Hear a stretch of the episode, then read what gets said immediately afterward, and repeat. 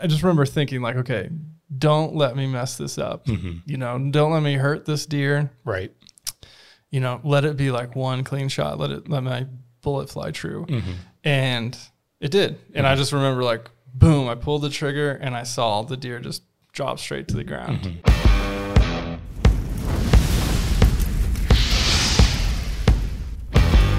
Welcome to Big Fish Stories, the podcast dedicated to telling the real outdoor stories of adventure, hunting, and fishing. For the outdoors men and women who get lost in the stories around the campfire, this is the place for you. My name is Tyler Hendricks, located in the great state of Idaho, and today I have my longtime friend, Ben. Growing up, did you have any sort of uh, inclination that you'd want to be an outdoorsman or or even that you'd want to play in the mountains and and be adventurous in that Yeah, for sure. Um, yeah, like we grew up. My mom would always we would go camping at least once a year, and that was one of our favorite things. I remember as a kid, you know, looking forward to camp camping. We did tent camping. We always made fun of my grandparents for bringing a, uh, a camper along because it's like that's not real camping. you got to have a tent, and a sleeping bag. Um, you know, you're just bringing the house out into the woods. You know, um, that's but the same argument amory and amory my wife uh, her family o- owns a camper rv dealership and i remember the first time we went camping up at, at the up at this big mountain lake uh, I remember her being like, "We're sleeping where? What are we doing?" I'm like, "This is camping. Like, we're, not staying in a camper or an RV. That makes no sense." right. Um, that's ironic considering your life is camping now, RV style. Yeah, yeah. But it's I still pretty it, I- rustic. I, see it as the as the opposite. I'm bringing the woods to my house instead Totally. of bringing my house to the woods. Totally. Yeah. Sorry, interrupted. Continue. No, that's good. Um, but yeah, we always, you know, we'd go hiking um, every weekend. You know, we try to get out, and even if it was just like a small, you know, like the the Sunol uh, Animal Reserve Mm-hmm. that's in the Bay Area, and um, but we'd go down to like you know Santa Cruz Mountains, down to the beach, and you know have fun out outside. We were Mm-hmm. we were pretty. I mean, growing up in California, it was year round. Where I mean, the winters weren't too bad. Where uh, you know we can go do things that didn't involve like snow sports, Mm-hmm. and that's why I'm not a very snowy person. Trying to get away from Trying to get away, I Yeah. I I tried to uh, uh, acclimate to the snow for the last ten years, and. Yeah. I just couldn't do it. it's tough. it's very tough. You're not a you're not a Nordic Viking type person. No, I'm not.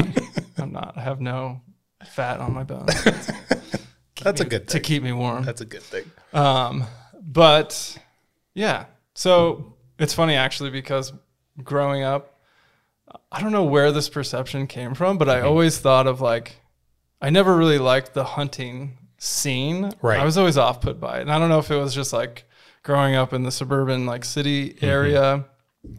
But I always just, you know, I don't know where this came from, like culturally culturally, but Mm-hmm. it was always like, oh, this redneck country music kind of, you know, thing that just wasn't my vibe, you know? Right. And so I never really put any thought into it. And like we would go, like my dad would take us fishing and stuff when we went camping, but it was always like the throw the pole in the water, put it in the little pole stand and like put a bell on the end Mm-hmm. Right. and just wait, wait for something to happen. just wait for something to happen. Yeah. You know, so it was never really like, oh, I love fishing, you know, because it Right. catches a fish. It's like, oh, hey, look, It's like a caught side thing fish. that Yeah, you it's like a do side- while you're yeah. camping. Yeah. Yeah, exactly. Um, but I do remember going also fishing, like when we visit my grandparents in Florida, you know, do some like deep sea fishing or Mm-hmm. catch a, you know, I think I caught a grouper one time that we actually were fried up.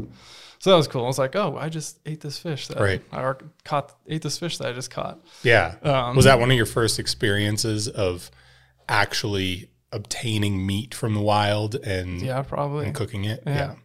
It's a cool it's a Yeah. cool perspective when it first happens. Yeah. Um I mean, I've been dealing with it. You know, growing up, my dad did so much hunting and fishing, but I honestly never remember him actually cooking the things we hunted and fished for. It was almost like he would he would make them, uh, but he figured the rest of the family didn't really want to eat it. Oh, really? You know, because I just don't ever remember being like, "We're eating, you know, deer steak." It- it- Right. I just don't remember that. I'm sure I'm sure it was there here and there. It was, you know, mixed into tacos or spaghetti or, or something like that. But I never remember was, like, actively thinking. Yeah. I never remember actively thinking like, this is the deer my dad shot. This is the fish my dad caught. until I experienced it myself. And I was like, this is the fish I caught and now I'm eating it. Right. It's a it's a weird experience when it first happens. And it's crazy to think that most Americans never experience that. Yeah. I can't imagine. I, I'm all the meat I eat is i- except for chicken. All the meat I eat is pretty much elk, deer, fish that I caught.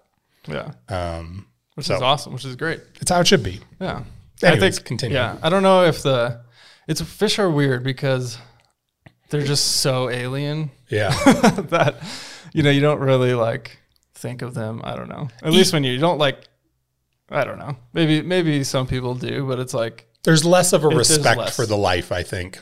Uh, Yeah. because unless you conscientiously go into it going, Right. I'm taking this fish's life for me to eat.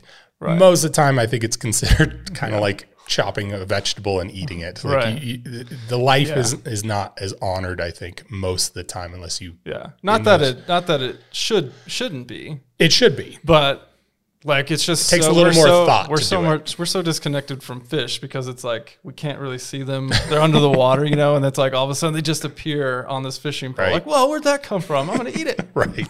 and you don't like you don't assume it uh, much about its life. Right, because it doesn't it doesn't have the normal like characteristics that we're used to in like animals, like eye expressions and like Mm-hmm. Right. it's just like going like this when you catch it, and you're like, whoa, what the hell is that? Yeah, right. totally. So yeah, So that was the first experience that- yeah. catching a grouper, yeah, I remember a big uh, grouper, like one of those Goliath groupers. Or no, like it was a red regular- group, red okay, grouper. gotcha, Like. I think it was like probably like when I think there. of grouper, all I think of are giant fish that eat sharks. oh no, not that one. Okay. No, no, no. This was just a small, small one. Yeah, but yeah, I do actually uh, remember catching that and eating it, and just be like, "Oh wow, this is cool!" Like we're eating this fish I just caught out of the Mm-hmm. Out of the water, whatever, where, wherever we were. I don't remember. Like Yeah. a channel, you know. Florida has all these different channels and stuff. I think it was just off the dock too. So wow. yeah so that was a cool that was a cool experience um but yeah like so when i moved when i moved here um you know back in my what i was i was 25 and uh you know i already had i came here because i wanted to spend time in the mountains Right. I, you know i missed the mountains after living in texas for four years and uh so i was like i need i need some mountain time and you know, and then you, uh, it came to the time where you're like, I'm, I'm, you're a big hunter, and I was like, I was like, oh, okay. I guess cool. I'll go with I them. guess I'll go. Like, Was that your first year here or the second? it was the when you- first year, yeah, I think so. yeah, Yeah. Mm-hmm. because you're like, I'm gonna go hunting, you're gonna go, just like, you don't have to hunt, you can just, yeah, I was like, yeah, I'll just go hike with you, Yeah. you know, and watch you. Was that the was the first time you went? The time I missed that deer was that the first time? You know, I don't remember. I think I think, I think it what? Well, I think it was Which one are you talking about? The one up Boulder? the one up Boulder. Yeah. Not to give specifics, Not but to. Sp- no, I feel like I think no, because I was hunting that year. Mm, were you? No. Because remember, it was two days after that that I shot that, that okay. other buck. Uh, okay. Yeah, you're right. so do- we should tell so- that story. Yeah. So that was a good. Well, tell from your perspective, the first time you actually went out, was it very different than what your expectations were of what hunting is? Yeah. Um, I don't know because I don't know if I really had any expectations of hunting. It was Mm-hmm. just something that I didn't really think about. Right. You know, it was just kind of like, I don't know, A redneck thing that people do. And, Yeah, yeah. And it was kind of no like- experience for it. Yeah, like I had, you know, oh, you go out and you shoot deer, and I don't know, maybe I saw like, you know, probably just you know from things you see mounts and heads in stores, you know, and it's just kind of like, whatever. It's just not something I was interested in. Right.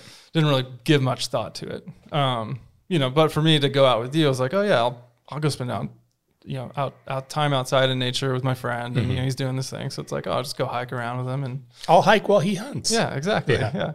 Yeah. Um, but yeah, I do remember that first time, and I don't know if that was the first actual actual first time that day.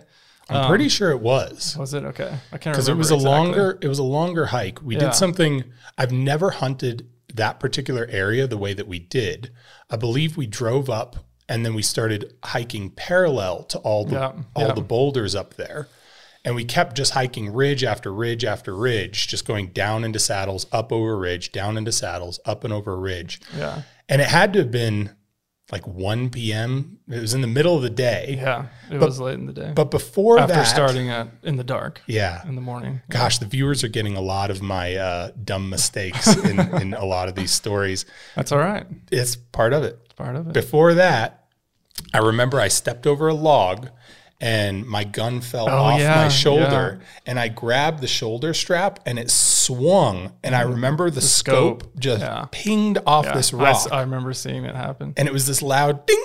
Yeah. I And- was like, I literally remember thinking, I really hope I don't see a deer today. because if anything were to throw off my scope, it was how that scope fell was so perfect uh, to to just Yeah. bump it off Yeah. enough. now, if anyone's watching, to Tyler's credit, we were on a hill that was like this angle, and we were, you know, going around this gully or whatever, Yeah. trying to get to the other side. So It was a it was it a wasn't tough, just like he was just stepping over a log and dropped his gun. Just it was like we were trying not to fall the Yeah. entire time. right, yeah. And I happened it was to step shaly, over. Yeah. yeah. I stepped over a log and just it just fell off my my shoulder. yeah, Perfect, perfect scope punch. yeah, Uh yeah. And, it wasn't even that hard because you like No. you caught it and like kind of pulled it up, but it was just like a dink, and like and you're like, uh, and we were far enough in where it, it was kind of like, well, we're seeing this area. Odds are we're probably not going to see a deer because it was after the morning hunt. It was after prime time.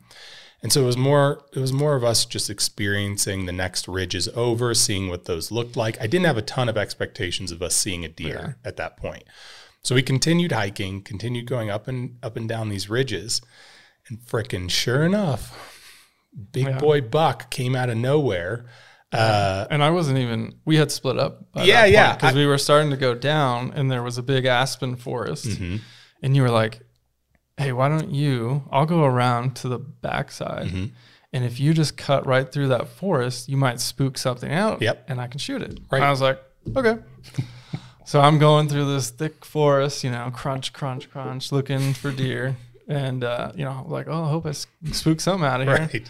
Not really knowing what I'm doing. And, uh, and then I hear a gunshot all of a sudden. And I'm like, I hope that was Tyler. Yeah. And then so I just like run, uh, instead of going down, I run toward where you had gone so I could, you know, not get in front of you and, Yep. you know, find you. And then I, you know, sure enough, I find you. I think you were like sitting. Mhm. And, and then you shot like three times I total. shot three times Yeah. that first round. The first round, yeah. um, and realized my gun was not shooting right, but I was trying to figure out where, which is not smart. You should just stop if you know your gun's off. But this buck was for sure the biggest buck I've uh, I had shot at or, I was shooting at at that point. Biggest buck that I had the potential to shoot Yeah. um, In your life or just that year? in my life Oh. at that point. Um, and I, I ended up, well, three days after that is when I took the biggest buck of my Yeah. life. Uh, but, eh, but the buck that I was shooting at was bigger than him. Um, at least in my mind, that's always how it is. Yeah. You know, the buck you missed is always the biggest that buck you've buck ever. story. Yeah, exactly. Um, and I remember I shot three times and realized my gun was off, but couldn't quite figure out if it was off high or low. And I didn't know by how much. I just knew I was completely missing because the buck was just kind of standing there, moving back and forth. Right. Uh, yeah, I think I remember seeing, you know, dirt shoot up yeah. above the, Mm-hmm. the deer. And I was like, Yeah. what is Tyler doing? Yeah. and then uh, I blasted through the forest past you because he ran he ran just barely out of sight so I couldn't see but I could get through that forest and then I shot three more times Oh, yeah. That's right. after I got through the forest. Right. Okay. That's actually, yeah, that's when I caught up to you. Yes. From behind. Yeah. So you shot the 3 Mhm. and then you ran down closer. And then, I, and then you, and then I remember, because I remember being close to you when you shot three more times. Mm-hmm. Yeah. And I gave up after after 6 shots. I was like this uh, Yeah. something's And wrong. then we went and, and then he ran off and then we went and like scoured the whole making hillside sure for, making blo- sure for there's no blood. Yeah. Um, turns out I was shooting like three feet high because of that stupid scope ping. I don't know how high I was shooting, but I know that the distance But three feet at what? 300 yards? 350, Yeah. something like that. Um, yeah, it was it was completely off. I remember we went to the range and I shot and it was like 12 inches high at 100. So it was Oh, really high at, at 350. Yeah. Um, and yeah, got it sighted in, and then we had an awesome hunt the next time we went up. But I remember being probably the most mad I've ever been on a mountain.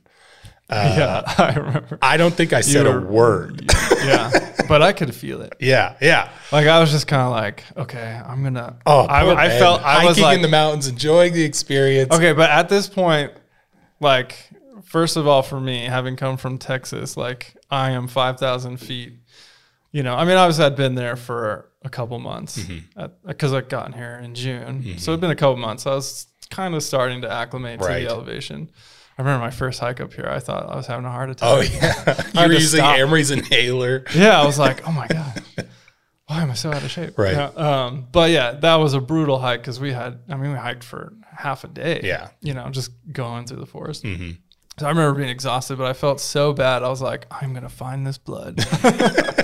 like, go, Save this hunting yeah, day. it was safe. Yeah, Um, I, I just felt bad. I was like, man, that sucks. yeah. It's Um, horrible.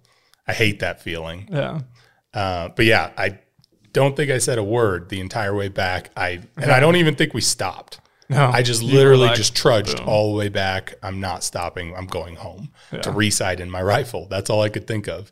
Yeah, Um, that's funny. Yeah, but then I'm surprised you went with me again after that. Yeah. Well, it was fun because Yeah. like I remember through that hike, you know, you were showing, you were, we were going through the forest and stuff, and then you would point out like rubs on trees and you know poop and like you know, Mm-hmm. smell. drop, the dropping, yeah, the smell. And so it was like at that point I was like, oh, I have no idea what a deer smells like, Right. You know, and you're like, oh, you smell that? And I'm like, I don't know, it smells like the forest, Right.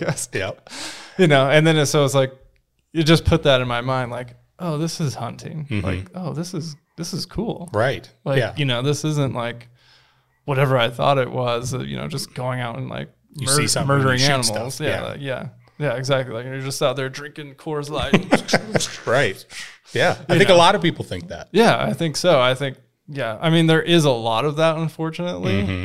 but you know, I think there's a lot more to it than you know if when you're consciously hunting for I think the right reasons. Right. But I think shows like Meat Eater and uh, Donnie Vincent's shows and stuff like yeah, that they really have, help have really the helped. perspective. Yeah, Yeah, change that sure. perspective of what hunting should be. yeah, And if you're inclined, uh, you know, if you grew up with a family that is more of a redneck hunting family where they're out drinking beer and shooting, uh, if you watch one of these shows, I think you all of a sudden go, oh, I might be doing this wrong. hopefully. Because these guys are not out drinking and they have to stay in pretty good shape in order to be able to do what they're doing. Um, Definitely. yeah. So, yeah, that was our. That, was, the my first first. That was my first experience. Yeah, but then I think we went out. I think it was just the second day we went hunting, right? It was, I think it was the third. I think we, first day, and then we sighted in the gun the second day, and then I think we went the third day. Something right. like but that. uh, yeah, okay. yeah, second time Se- we went. second time when we went out, and then oh, this that one hike that was, was, horrible. Yeah, and you took me on this like straight up this mountain, and I was like in the dark, Yep. and you're like, And there okay, was no warm up. Yeah, there was no warm up. There's It's not just like, you're hiking a trail for a little bit. It's like park the car, go straight up a mountain. yeah, just straight up this thing. And I don't know, we probably went what, a thousand feet, two thousand feet up. Yep. And I'll tell I'll say this because you're probably a better hiker than me now. But at that time, I remember you were dying, like s- feeling sick, lightheaded, the whole Yeah. thing. Yeah, Uh, and it actually, and it was cold. yeah. And the, I think the reason I even got that buck is because you weren't feeling good and we needed to side hill over quick. I don't know if we would have Mm-hmm. Even seen that buck if we would Yeah, have because you wanted to get to the top at I sunrise, right? Yeah. I, But we most- made it maybe halfway up.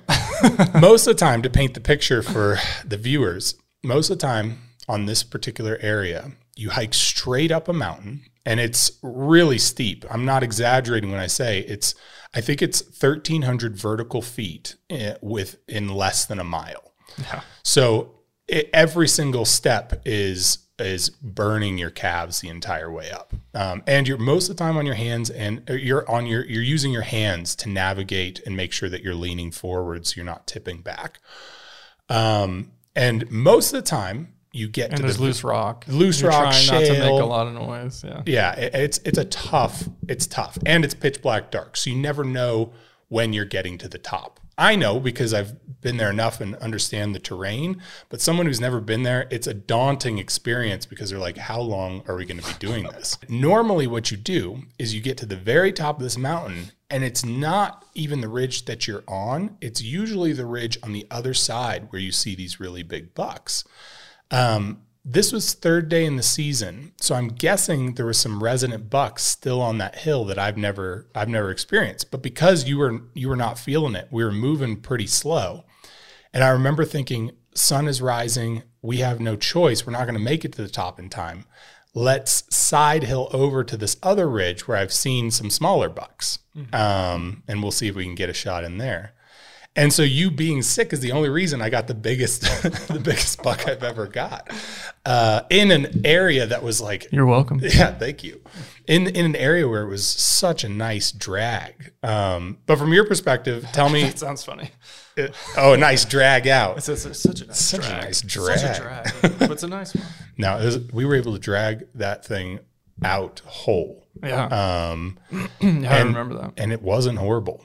Uh, From your experience, what was what was that? What was that like? Uh, you know, as far as the hike up was obviously horrible, but then once we saw the deer and you knew I was going to shoot, and I even think you saved me because I was about to shoot the ground right in front of me, and you you said something like, "There's the ground is in front of you" or something like that. Oh, yeah. Yeah. Um, Yeah, because I was like I was looking, at looking your over. You were looking over, but then like I saw your barrel and it looked like it was like pointed at a rock or something. Yeah, in my that scope- couldn't, that you couldn't see. in And my I scope, like, I couldn't see. you might want to move forward. yeah, yeah, which probably saved me too. Um, yeah, no, that was a brutal hike. I remember that. Like that was just, you know, like you, you're not kidding. I was dying because I was like, I think I remember at one point like, I don't think I can do this. I was like, I'm sorry, Tyler. Leave me. Like, yeah, like you, I don't want to ruin your hunt. Like, you just go. Like, I'll just kind of like wait here, you right. know? And you're like, no, it's okay. It's already like, you know, with the sun started coming up. It's like, let's just go over here and you know look over. Yep. So I was like, okay, I can do that. And then I just remember being really out of breath, like mm-hmm. kind of slowly following you. And then, yeah, I think, yeah, you came over that ridge and, you know, you're like, be quiet. Mm-hmm. And you saw the deer. So I was like, oh, okay. And then I was like, I was trying to look because, like, you saw them, I didn't see them. Mm-hmm. So I was like looking and I, f- well, I finally saw them. You know, you were scoping it out. And, uh, yeah, then I warned you about the rock. And, yeah. And then, yeah, you fired, and, which is very loud Yeah. and unexpected if you've never been out there doing that. Um, but yeah, uh, I remember seeing the deer. You know, I don't. Did your deer drop or did it run a little bit? This deer was a strong Yeah. freaking deer. Um, I might be mixing it with mine. and I was so paranoid because I had had a bad shot already that year that I imme- I shot and immediately boom was un- was loading again, loading again, Yeah, loading remember, yeah. again. So I actually shot that deer three times through the lungs. Okay, yeah, that's right. and he he uh he I, I, the first shot hit and i knew it hit but i was so paranoid that my gun was still off even though i had just sighted in the day before loaded another round he jumped forward stopped again shot jumped forward stopped again shot um and then yeah when Yeah. we came up on him he was just no meat Yeah. no meat was ruined on that uh, Right. we nicked there was one bullet i think because i did take four shots i unloaded the whole clip one bullet had nicked the very top of it which i think was the uh, fourth the third or fourth shot but there were three bullet holes through the lungs and somehow That's right. no shoulder meat was ruined uh, no Yeah. nothing and it was a pretty close shot i think it was an 85 yard shot yeah, um, yeah, but yeah, I remember just being so stoked like that you got one, and I remember. and it was the biggest one big, biggest one Yeah. still to date that i've gotten Oh, really? Yeah, big. It was a big four by four. Um, and as far as its its width and its mass and its height, it's the biggest one I've I've got. That's because I don't think I've been there for any other deer, have I? You must need to. you must be my good luck charm. Yeah, but I remember coming up on that. You know, we waited, and it was just kind of like this adrenaline rush of like, yes.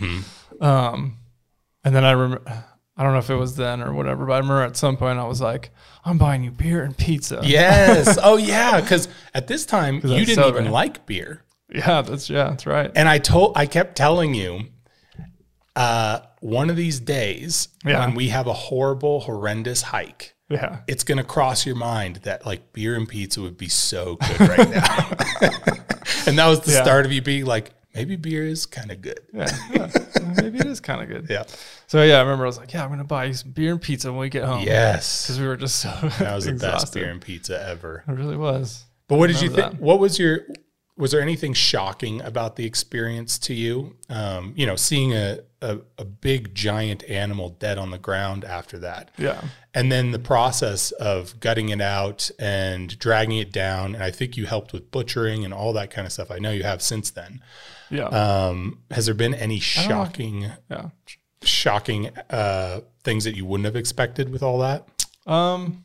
Even emotionally, Yeah. is there a Well, shock to I it? remember it being heavy. Mm-hmm. You know, just walking up to the, you know, the Right. yeah, the dead animal. Emotional, emotionally, heavy. Yeah, yeah.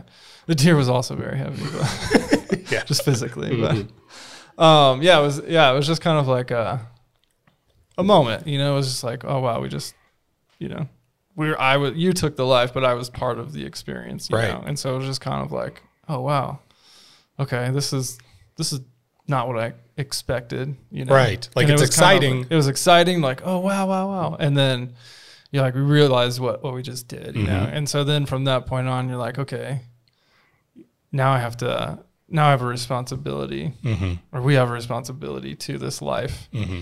to make sure that it's, you know, it's used well, Right. you know, and that it wasn't, it didn't die in, in vain, so to speak.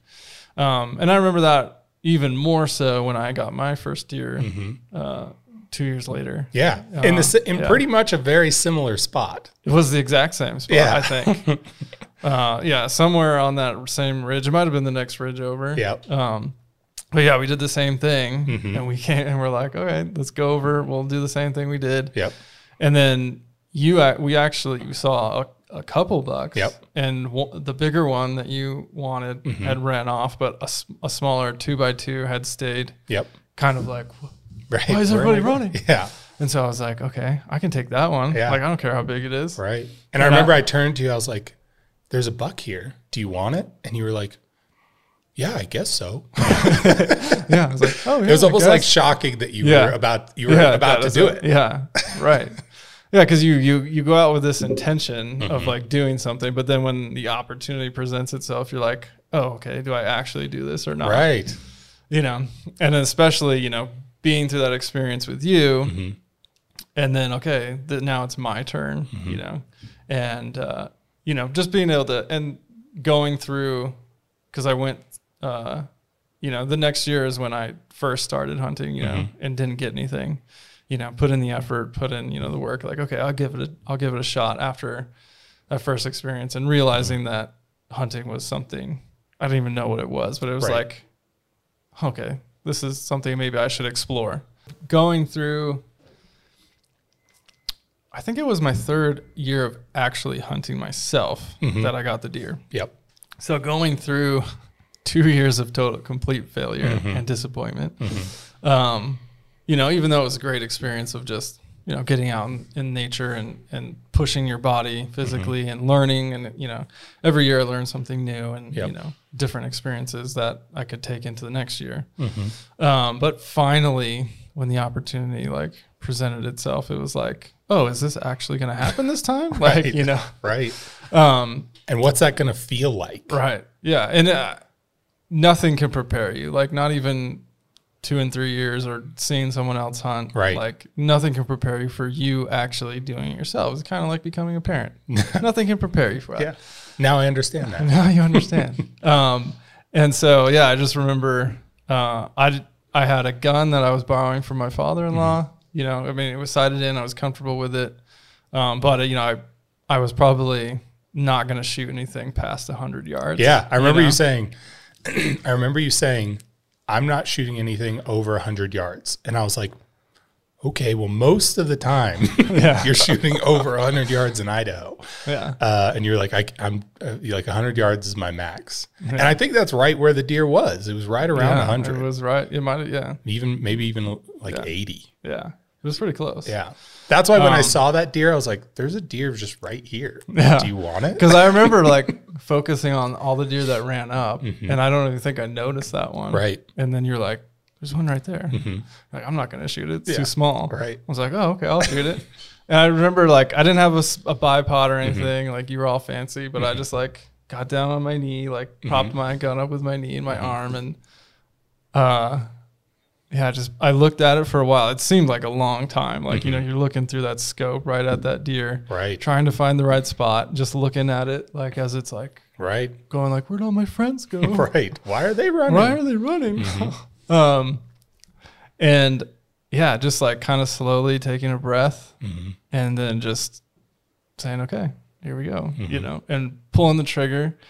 And then I just remember like, I don't know, I, I just remember thinking like, okay, don't let me mess this up. Mm-hmm. You know, don't let me hurt this deer. Right. You know, let it be like one clean shot. Let it let my bullet fly true. And it did. And I just remember like, boom, I pulled the trigger and I saw the deer just drop straight to the ground, mm-hmm. you know, and it didn't have, it, it was just, that was it, It was done. you know, and I felt really good about that because I mm-hmm. was like, I don't know how I would have felt if like It ran away. it ran away or I caused it suffer, you know, to suffer some harm. So I was like, okay, good, at least that, you know, and then it was just like this rush of like, oh my God, I just, I just did it. Right. I just hunted my mm-hmm. first time, you Yeah. know, like successfully. Um, and then it was just like, okay, getting over that, breathing hard, breathing heavy, and then waiting, you know. And then when we finally got down to there, it was again, it was even even heavier this time because it was my bullet, it was my finger, you know, that pulled the trigger. Um, and so yeah, it was like, uh, okay, wow, I just I just took a life, and that was probably you know besides insects like and fish, like that was like the first They're the same thing. the same thing, insects and fish. Uh, you know, that was like the first like life that I took Right. intentionally, you know, Right. and uh, yeah, it was there's there's nothing that can prepare you or No. any way I can explain it. Yeah, it's a mixture of Yeah, as much as you try to explain it, it's impossible, but it's a mixture of like three different feelings that you normally don't feel all at the same time. right. It's uh, disbelief, Yeah, it's um, remorse, and ex- excitement yeah, all at the same time. You never Yeah. experience that any any other way. Um, and so to have all those three feelings combined into one thing feels very dreamlike. yeah, And it's important to be able to sift through those emotions. Uh, sometimes those emotions can lead to people never hunting again, or it can lead to people going, This is the lifestyle I want. Either way, I think the biggest emotion that needs to come through is that remorse uh, for the life that you took so that you have that respect for the animal and you utilize it properly afterwards. yeah, Because I think that can get missed. It, people get numb yeah, to it totally. because they don't want to feel the remorse. Yeah, Like they don't want to feel that, so they block it, and Right. then they're just numb to it, yeah, because yeah, it's hard. and then it becomes just killing for for killing's sake. Yeah. Like, right. all right, cool. Um, but yeah, so I remember just really wanting. Uh, I remember reading about like you know Native Americans and how they hunted, and you know really like, you know they would say thank you, brother. You know, and you know they viewed you know animals and and nature really as their brothers and sisters. You know, we were all part of it. So I was like, okay, I'm gonna. I want to take that and learn from you know a, a culture that hunted for survival. Like that was their way of life. Um, so I remember just taking a moment to just thank the deer and be like, "Thank you for your life," mm-hmm. you know, so that I can, you know, eat, you know, good, clean. I can live. I can live. You know, your death is my life, and so yeah, I took that time, and then and then came the part where I had to get my hands dirty and take responsibility, and you know, take the guts out. Mm-hmm. And I remember making the mistake of uh, cutting the intestines open. Oh, yeah, and like the gases and everything just like exploded all over me. Mm-hmm. all the like poop came out, and I was like, "All right, this is awesome." And it just smelled horribly. and I was Yep. like, "Oh my god!" Yeah, But yeah, and then we went and we got that. We got it out. We hung it, and then it came time to butcher it. Yeah, so I remember you showing me how to butcher it, and just having like the, that was like the first time where I was like, oh my God, like this is really disgusting and kind of cool. But at the same time, it was like, for me, was like an existential crisis because I just remember thinking like, I I am no more than this, Mm. you know, physically. Mhm. And I was like, how just I don't know, like getting inside of another body Mhm. and taking it apart. Mhm. I was like, wow, like I am just as fragile and could be as easily taken apart as this. Right.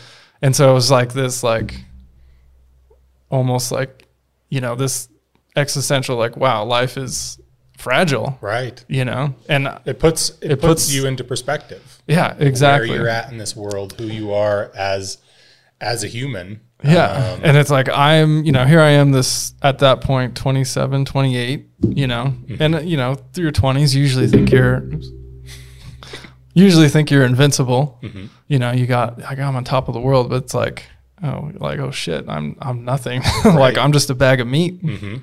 You know?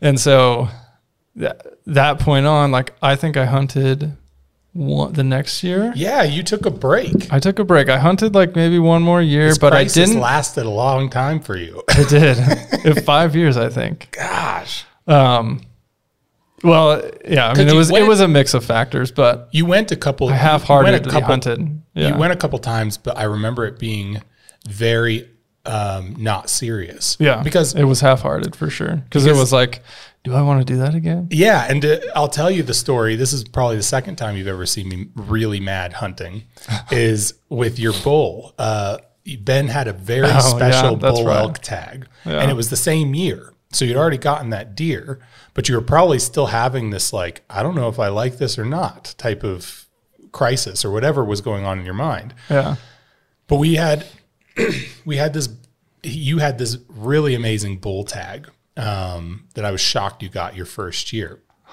And uh, that's first, because they know I'm a beginner. He's not going to get anything. Give it to him. right. First, uh, it was the first day of the season. It was a Saturday, and there was a shitload of people out there. And I remember all the spots we tried to drive to. Oh, They yeah. Mm-hmm. were all taken. Like there was people Trucks already parked everywhere. there. Yeah. And so I thought we're gonna hunt way lower than all these all these guys. Like they're gonna scare everything down low. Um, and so we ended up hunting super low in some of the more flat areas. We still had to hike up a mountain, but it was it was a pretty easy hike. And sure enough, like after the first ridge, maybe second ridge, uh, there's a whole herd of elk there. And I look at you and I'm like, get down, there's gonna be a bull. And you looked at me and you're like, I'll get down when I see a bull. And I'm like, no, get get down on your rifle. I was like, no, get ready to Yeah, shoot. I was like, get down on your rifle, because these the, the elk, they weren't. I, they must have winded us because they weren't spooked, but they were moving pretty quick out of that canyon, right. and it was. It was maybe 100, 120 yards. Uh, and on an elk, it's impossible to miss at 120 yards unless your gun's real Yeah. messed up. Um, and I kept saying, the bull's going to be at the end. The bull's going to be at the end because you couldn't quite see the entire herd. And Yeah. you were just standing up, like just looking at the herd. And I'm like, get down. And you're like, I don't see a bull. And, like it was this moment of like, do what I say.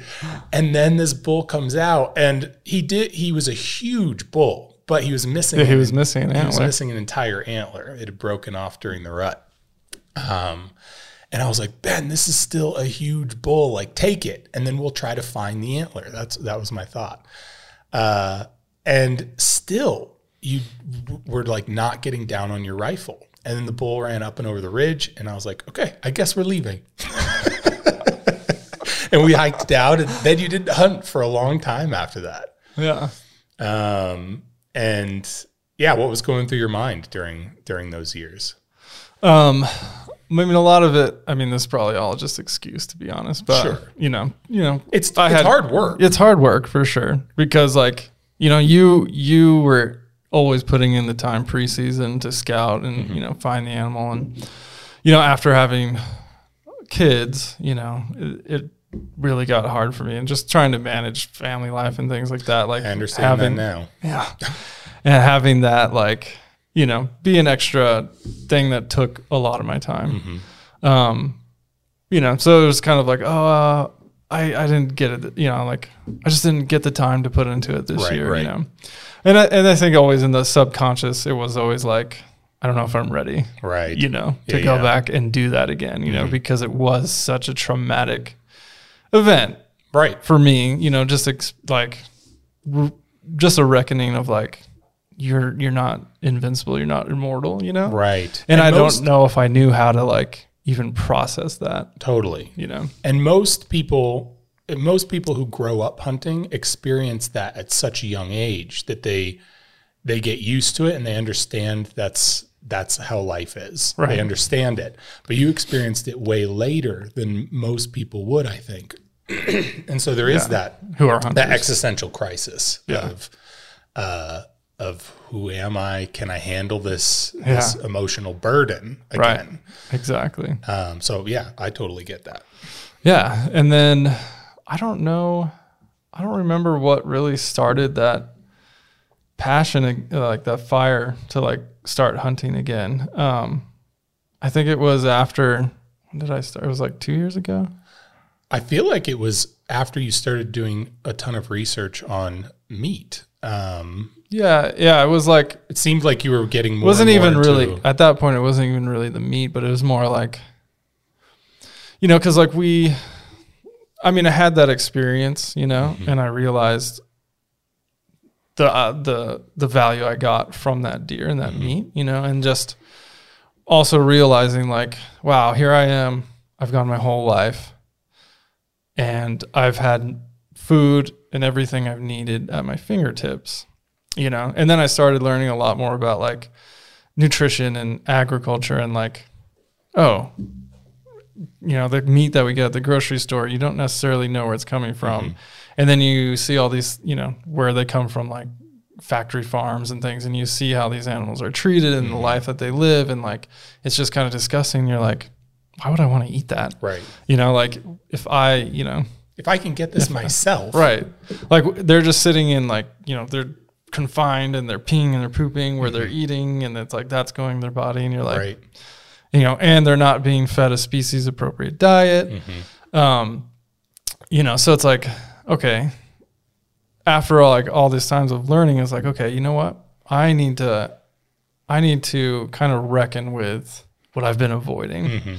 you know, and grow up and take responsibility for my life and my uh, health and my families, you know, and be able to provide so that we we know exactly where our food is coming from. You know, it's coming from nature, and it's not um, denatured in any way, and it's not um, causing more problems because we're just trying to mass produce a bunch of food, and I think like a lot of people like because of that, most of society is so disconnected from where their food even comes from. You know, like growing up, it's like you eat a steak, but it's like, do you really like say think like, oh, this is a cow? You know, no, or like you eat a chicken breast and you don't think this is a chicken. You know, Right. it's like my daughter like this. I think it was this year. She's like. Um, so what kind of meat or what does a what kind of meat does chicken come from? I said, well, it comes from a chicken. Yep. And we had chickens at this point, you know. And she's like, wait a minute, like you mean like our chickens? I was like, yep. She's like, oh, cool.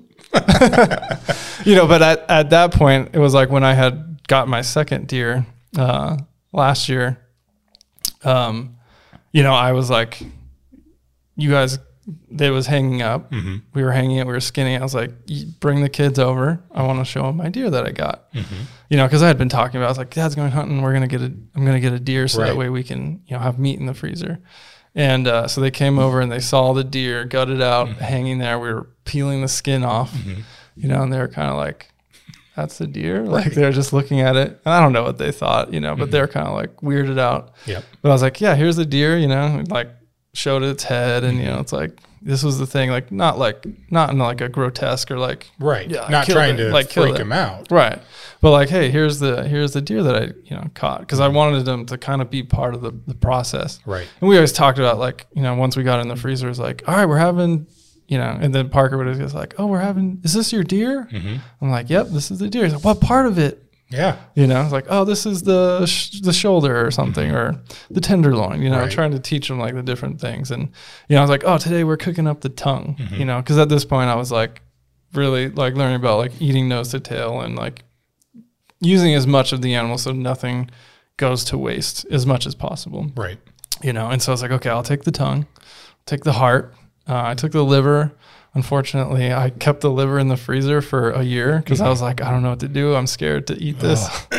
liver I didn't- not good. I mean, lo- I always give my liver away because people really do love it. Yeah. And I know you probably have figured out how to eat it now, yeah, but gosh, I cannot figure out how to cook a liver to save my life. And maybe it's just I hate the texture of it. Oh, the texture is the worst part. I can't get over it. Yeah, but unfortunately, that liver went to waste because when we moved into the RV, I had it in there, and then the we were plugged into the house, and mm-hmm. the lawnmowers came and they didn't plug it back in all the way, mm-hmm. and we were out of town, mm-hmm. so the freezer unthawed, and like we had a bunch of meat in there that went to waste. I was so mad. Oh, that sucks. Yeah. But yeah, so yeah, just really like really wanted to be part of that process. And I think learning about all these things, you know, as far as just like nutritionally, like, oh wow, like organ meats are really good for you. They have they're super nutrient dense, you know, and um, you can't really go to a grocery store and find or a heart or or a liver usually. I mean, you can probably ask for it because that's a little more common. People feed it to their dogs and stuff, but But do you But people don't want a think about it. from a yeah, do you? mass produced Right, exactly. cow? Yeah. Uh, no. Yeah, and, you know, unless you know, like, uh, you know, and that's where I'm like, if if I'm not hunting and I want to, and the source meat, I want to get it from a source that I know that I've talked to the farmer or the rancher or whoever's getting it, you know, and I've seen how the cows are being treated. I know what their diet is. You know, I know that they have as much of a, a natural life grazing and pasturing. Right. Um, Shout out to like Buck Wild Beef. yeah, exactly. I just bought like 30 pounds of meat from him. That's awesome. Buck Wild Beef, And it was, uh, uh, they do zero. Um, they don't even do penicillin Yeah, for no their cows. antibiotics, no hormones. no needles. It's No, pretty yeah. much like eating what you could call a only only grass fed. Yeah. Yeah, modern day cow, but it even has like a tiny bit of a hint of like a deer or an elk Yeah, taste. it's from- true. It's true. Yeah. from the gaminess of it because it doesn't have any Yeah. of the crap in it, and it's a really lean yeah. meat uh, compared to a super fatty meat, and it tastes frickin' delicious. So It's really good. shout out to buckwildbeef.com. Go to buckwild, buckwildbeef.com for your beef today. For all your beef needs. But No, yeah, yeah, if you don't great. get your animal, if you don't get your deer, your elk, definitely hit up Buckwild Beef. Uh, Yeah. They're awesome. Yeah, that's exactly what I did this year. It was funny because I just went in the freezer and I was like, "Ooh, I'll take this and this and this," and he's like, "You just want to load up a box?" And I was like, "Yeah, yeah, yeah." And then by the time I was like, "Oh wow, that's a big box," I'm like, "Okay, I guess I'll spend that amount of money." But I mean, we need meat, so Yeah, totally. it's like I'm gonna spend this money on food anyway. Might as well spend it on good food. Right. Well, and what's nice about like if you go to these places and build relationships with these places, you're probably the only person who's coming for things like the liver, the Oh heart. yeah, yeah. That's what he said. He's like, "This is what I was telling my uh, telling a buddy of mine." He's like, "Yeah, this guy wants liver and heart." And he's like, "You need more guys like that." Yeah. He's had a ton of liver, you know, Right. and liver is actually pretty cheap because no one wants it. Yeah. So like, I kind of don't want to tell people about liver Right. because then they'll go up in price. You know, supply and demand. Well, luckily you can have all the liver I ever uh, ever obtained because gross. Yeah, But everything else So I tried it. So I got finally I got fresh liver because I was like, okay, I take desiccated liver pills, Mm-hmm. and it I feel amazing because I you know it's just like for me it's not about like the taste. It's just like this is nutrients. This is like. Mm-hmm. Just making me feel good and awesome, and so I was like, okay, if I can get some fresh liver because it's a little more expensive that way, um, to eat it in the pill form. Mm-hmm. If I can get some fresh liver for cheap, you know, then I can eat a little bit more and not have to spend as much. Right. So I was like, okay, I've seen a lot of a lot of people I follow, they just eat it raw. So I was like, all right, I'll try it. Oh. So I just cut up a little chunk and I put it in my mouth and I was like, I'm gonna try it. And then I I just chewed it and it like it was a very metallic taste because it's you know it's full of minerals and uh, selenium, copper, and zinc and uh, you know and it was like oh this is kind of metallic but it wasn't like so strong that it wasn't the flavor that got me it was the texture like Yeah. trying to chew it, especially raw, I think it just was like And the more I just thought about it in my mouth, my body was like, nope. Gosh. And so it's kind of uh, tr- scarred from that first attempt. So I tried to figure out other ways to get in. So now I just cut into little like swallowable uh, pills, and then I just put it in my mouth and take a swig of raw milk, and Yeah. it just goes right down. Yeah. But I only take like you only eat like an ounce, like two to three ounces a week. You know, What's the reasoning behind not cooking it? um, when you cook it, it just breaks down a lot of the like the enzymes and the proteins and the nutrients in it. Mm-hmm. So you don't get the you don't get the uh, one hundred percent. You know, so it's like I I might as well get everything out of it. So maybe maybe for people who you can don't it have don't have a ton of game meat and are on a budget, they can still get some of the nutrient density by eating this type of stuff Yeah, M- more raw than yeah, fully cooked. yeah. And I like. I do not uh, condone that for anyone who gets sick eating freaking raw liver. I have not gotten sick. Oh, that's amazing. Yeah, I actually feel amazing. You know, in the they they you know, there's not a lot of uh, modern day places that eat a lot of raw meat, especially in the United States. Uh, Yeah. But or raw organs, I should say. But a organs at all. delicacy, a delicacy in the Midwest is uh, the this food called cannibal sandwich, and it's usually where people take either in grass-fed beef or white-tailed deer. They take a back strap with no added cow fat or anything like that. They take just the really lean cut back strap, grind it up into a burger, um, and that's it. It's literally a plate. excuse me. and it's raw It's raw, and it's a plate of just a mound of burger, which from the backstrap. yeah, it's the only place I've ever seen it is in is different places in the Midwest, and they take a cracker, they take a spoonful of the meat, put it on the cracker, put a couple slices of onion. Put your pinky out. pinky out, a couple slices of onion, and a little salt and pepper, and they eat it. And everyone does it. No one even questions it. They all love it. And then when I talk about it to other people, they think it's disgusting. Whenever I go to the Midwest, I request cannibal sandwiches. I have no idea why they're so good, but It actually sounds really good. Oh, it's amazing. This year I've decided I'm going to actually try to make it. Um, I wonder if they, there's a part of me that thinks they must. I wonder why they call it a cannibal sandwich. Though. yeah, it doesn't make any sense. That's, that's what kind of puts people off. Yeah, totally. Like, they call it other things. what is this? they call it other things? That's just in my particular family. That's what they call it. Uh, I know they call Is it your other family things, deer? Um, but yeah, so every it's usually at Christmases, like really fancy, Yeah. f- fancy dinners that you want to elevate your food. People do that, and, and it's expensive to get just this, a cut of backstrap grinded up like Right. that. So they don't do it all the time. But I, I'm going to try it this year. Try it. see how it goes. how it goes. Because I do love it every time I eat it. I've just never prepared it myself. I don't know. I'll have to do some research. I don't know if they cure it uh, in any way beforehand. Like I don't know if it's rinsed in salt or or anything weird Yeah. like that. Um, my thought is to be safe if you took frozen meat and then did the process after it was frozen, you've probably killed most of any bacteria, especially if you're doing cow. I would trust Yeah. a white-tailed deer more than I would trust cow.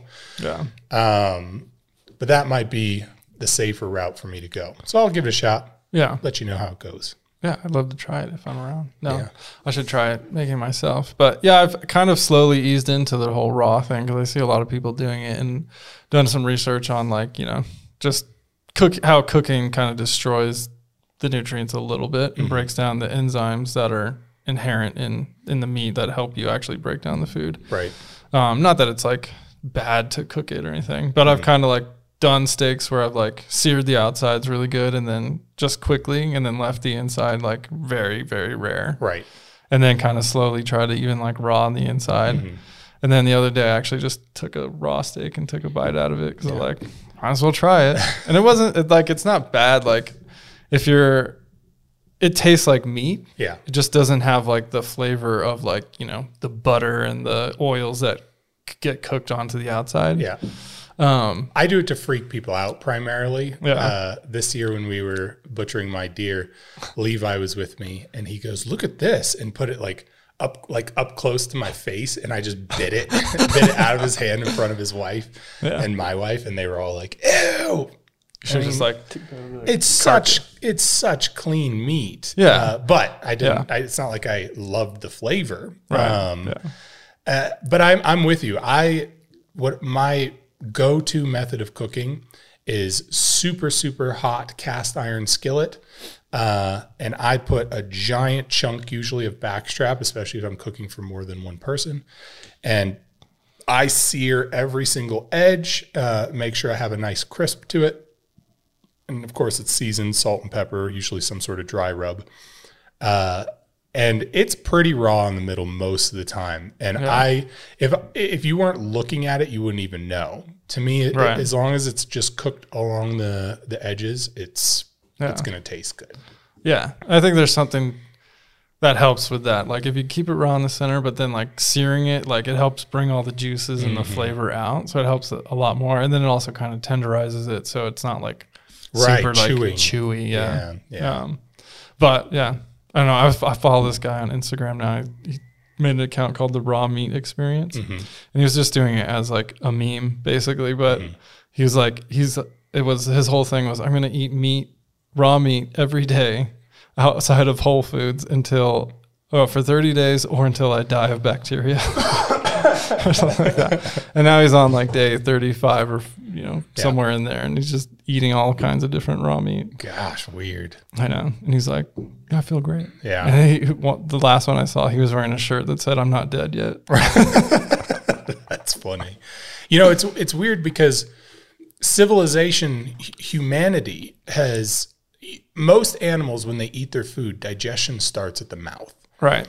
Um, humans, digestion usually starts with the hands. It's the way that we prepared it. It's the way that we cooked it beforehand.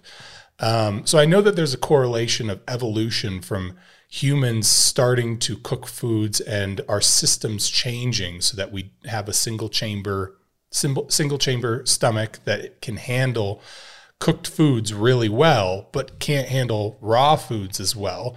I don't know your thoughts on that. Um, but I've always thought of my digestion starts at the preparation that I'm doing with my hands first. Are you saying we had multiple stomachs Well, if you, previously? evolution would say yes, like you started. Never heard that. Well, humans humans never did, but you Yeah. were an Oh. animal before you were a human, according Yeah. to evolution. Right. And so you probably started off with multiple chamber stomachs, like cows, horses. Uh, that's why they can handle the nutritional density probably. of of grass. Yeah. And then you evolve into primates and you evolve into humans. And Right. uh, the more that you're able to prep food with your hands first, the less your stomach needs to be able to handle as much nutrient uh, needs to be able to handle the nutrient dense vegetation. Um, Yeah. and so you, your system can't process it like a cow can or a deer can Right. um, supposedly. So Yeah. that's where I always think of. That's where digestion starts for me is Hmm. the way it's prepared. Yeah.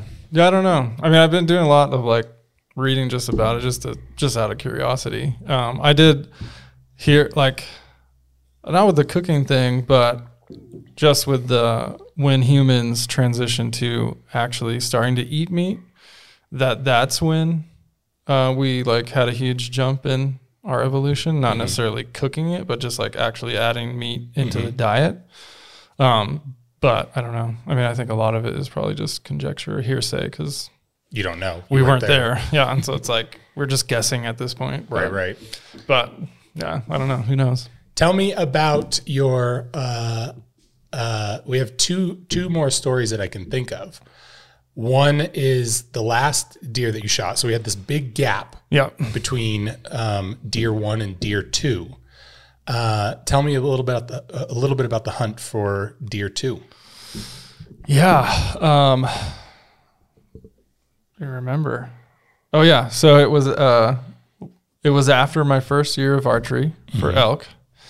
Actually I got Mm-hmm. You were fired up. I have to tell that story. Okay, that well, that was one of the stories. yeah, I, I couldn't remember which one came Yeah. first. So it was elk. It was archery elk season first, September, Mm-hmm. and then deer was October. So uh, yeah, so it was after. Um, so that was my first. That was my first year back hunting. Yeah. Yeah. Yep. And uh, you, I had bought your old bow um, years ago. Yeah. You had just for a while. it kept putting it off because it, it was a lot of financial. Like every year, I'd be like, I'm sure I could have did it, but it was like an excuse of like, oh, I don't know if I can afford it this year to get it like Right. set up. And it was stupid because it only ended up being like 200 bucks Right. to get everything I needed. right. Um, and so I was like, oh, sweet, Mm-hmm. I did it, you know. And then so yeah, I remember after you know learning all this stuff and really wanting to, to take responsibility for my food, um, uh, and ready to get back into it. I was like, okay, I'm going to do archery this year for elk because I think that feels a lot more traditional and uh, kind of you know down to the roots of of hunting. So I was like, okay, this will be fun. You know, it's more, it's, it's a little more exciting. You call in the elk, you you know, try to get them closer, you try to outsmart them. Um, and that was an amazing experience. Like, um, I forget, I don't know how how long have you, how many years have you been to archery? I've been archery hunting for on and off because sometimes I get uh, controlled hunt tags for rifle uh, Right. that I apply for. But I think I've had seven or eight solid years now of archery, and I've only gotten one elk with a bow since since for for eight years. Right. So yeah, so you've been on that for you know that long, and you've been like, you got to do this, you got to do this. It's, you know, and I've actually gone with you a couple times uh, on an archery hunt, and of course, whenever I went, we never actually saw anything. Right. Uh, so that didn't really help. But uh, yeah, so I got fired up for doing archery, and it was just, uh, it was a really hot year that year, right? Yeah. Yeah, it was it was a year. For those who don't know, a lot of time, a lot of times the rut, especially when um, the elk are in high pressured areas, the elk don't kind of they may go into rut, but they're quiet Right. um, and they don't start vocalizing uh, usually until it starts getting a little colder. And we had a super hot season that year, uh, and it seemed like all the elk were were waiting until the very Yeah. end before they were going to start vocalizing. Yeah. So the beginning of, of the season was very hot, and then I think we took a you know big break in the middle of it because we're like, and then I think you went antelope hunting, and then yeah, toward the end we went again, and yeah, just trying to find the deer was kind of or the elk. It was kind of disappointing because you're like, geez, like where is where are all these things horrible. at? You know, like uh, they got to be out here somewhere. Um, and I remember we were sitting on this ridge looking out over this canyon, you know, and it was kind of just like in the middle of the day at this point, we're like, I don't know, probably not going to see anything, but you know, every once in a while looking through the binoculars. And I didn't even have binoculars at this point. I was just looking through your rangefinder. Um, cause you know, I don't have my own gear, but, Yeah. uh, you know, so I was looking through the rangefinder and then like just happened to catch the butt end of an elk. And I was like, oh, and it like went behind a tree. I was like, dude, I just saw a big elk down there. You know, and obviously this is like 500, six, maybe 800 yards away, you know, nothing that we could get to. Right. Um, but you know, we, we marked it. We kind of saw, we fought, we saw it for a little while, like kind of just making its way through the trees. Um, and then I think it was two days later, or maybe the next day, we're like, oh, let's go. We went, We went. we went back, but we came up at a different spot. Yep. So we're like, okay, let's come up We over this ridge. lower. We yeah, a came little up lower, kind of where it was headed, though. Yeah. Yep. Yeah, because we saw it heading down this way, so we decided to come up this way. Mm-hmm. And then I remember we were being super quiet, Mm-hmm. moving super slow. And then we got to the top of the ridge and hear a big crash right in front of us. Right. Like it was so close, like maybe 30 yards, like Yeah. down the other side of this ridge, and just like Mm-hmm. running away. And we're like, oh, and then you got out the bugle really quick, or the cow calls. Yeah. Started cow calling first, and then it stopped. And then I think you did bugle that time. Did we? And we got Mm-hmm. And a it bugle. bugled. A bugle back. So like, Yeah. oh, there's a bull there. Yeah. And then I remember just you know getting ready, Mm-hmm. setting up, but it never came out. And then it was the last. It was the next day evening hunt, Last, last day, day of of the the season. We're like, let's go into that canyon from the bottom Mm-hmm. this time, wind should have been right. Yeah, the wind was- blowing right yeah. in our face the whole and it was time. Mm-hmm. perfect. And I remember just, it was like uh, out of a movie because we walked. First of all, like we didn't really know that area because we had never gone that way before. And so we had to find our way through this Willows Creek. And it was like, you know, trying to figure out how to get through that. But once we got through there, I was like, okay, here we are. Here's the canyon. And we walk through, and then immediately uh, we see deer up here on the left side, and they run through. And then, or they ran off this way where we couldn't see them. And then uh, I think we went a little bit further and then saw them again. And we figured they must have been the same deer. And then as we're going through and like looking up, and like we see a fox running through, we're like, whoa, look, there's a fox. You know, we're like, man, this is special. It was a- like, that canyon still is it feels like a mystical canyon because Yeah. every time you go in it you're seeing animals all over the place Right. and they're just all jam packed into this one canyon and it's probably because No one they're goes in getting there. yeah they're Yeah. getting pressure on all the sides it's not an easy canyon to get into you have to Yeah. go through it's very thick. it's very thick shrubbery that you're trying to get through but once you get through it it's Right. an easy hiking canyon Yeah. Yeah. There's, I feel like there's a, a human, a human trail in there. yeah but it's, it's, hard like, to it, but it's you don't know how to get old. to yeah, it. you don't know how to get Yeah. to it. Yeah. Um. So anyway, so we go up a little bit, and then you, I think, are maybe like twenty yards behind me, and you're like start bugling, Mm-hmm. or you start doing some cow calls. at this point, I'm not good at calls. I don't. I have like the little hoochie mama thing Mm-hmm. that I'm always scared to use because I'm like, how many times do I do this? Right. Like, I don't want them to, you know, realize I'm not a, an elk. right what if Um, i screw What it if up? I screwed up? Yeah. What if I say run instead of come here? You know? um, so you're like, so you're you're doing the cow calls and then bugling, and then finally, like I don't know, 20 minutes of just sitting there waiting. You know, we hear a bugle, and I'm like, yes, he's in here, he's still in here. He was Um, at the very back of that canyon yeah. when he started. yeah. And so I was like, okay. And then I, he, may have bugled maybe one more time. Yeah. And then so we're sitting there looking, looking, and all of a sudden, like you know, he's off to the you know in front of us where we were heading down this canyon, and then I'm sitting there up, up the canyon walls behind me, and mm-hmm. then like across there's the other one, and then all of a sudden up there I hear like a rocks falling down, Yep. and then I He looked, through just a, a small section of shale that was up there. yeah, And so you could hear him for a So second. I heard him and I was like, what the heck is that? You know, so he went from away over here to all of a sudden here. instantly. and like seemed like instantly mm-hmm. without making a sound. Mm-hmm. Made a mistake of walking on some loose rocks.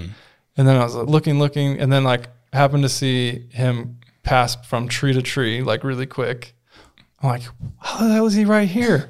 You know, and then he comes down again, like heading this way, and I'm like, that bastard's trying to get behind us, Yep. you know, Trying like and the wind, downwind. trying to get downwind.